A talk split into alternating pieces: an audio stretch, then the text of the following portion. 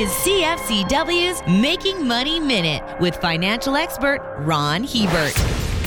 In ancient times, royalty would make sure they weren't poisoned by making the food preparers eat some of it before serving them. In the investment world, it's called skin in the game. The first question that I ask before making an investment with anyone is always, How much of this do you own? If the person has no skin in the game, they treat the investment in your money with a different mindset. Ownership instantly sharpens and focuses the thought process of all involved and takes the analysis of risk reward to a whole new level. If you want someone to really take your money seriously, make sure that theirs is invested right alongside yours. For more information, listen to our Making Money show hosted by Ron Hebert and Gord Whitehead at letsmakemoney.ca or cfcw.com.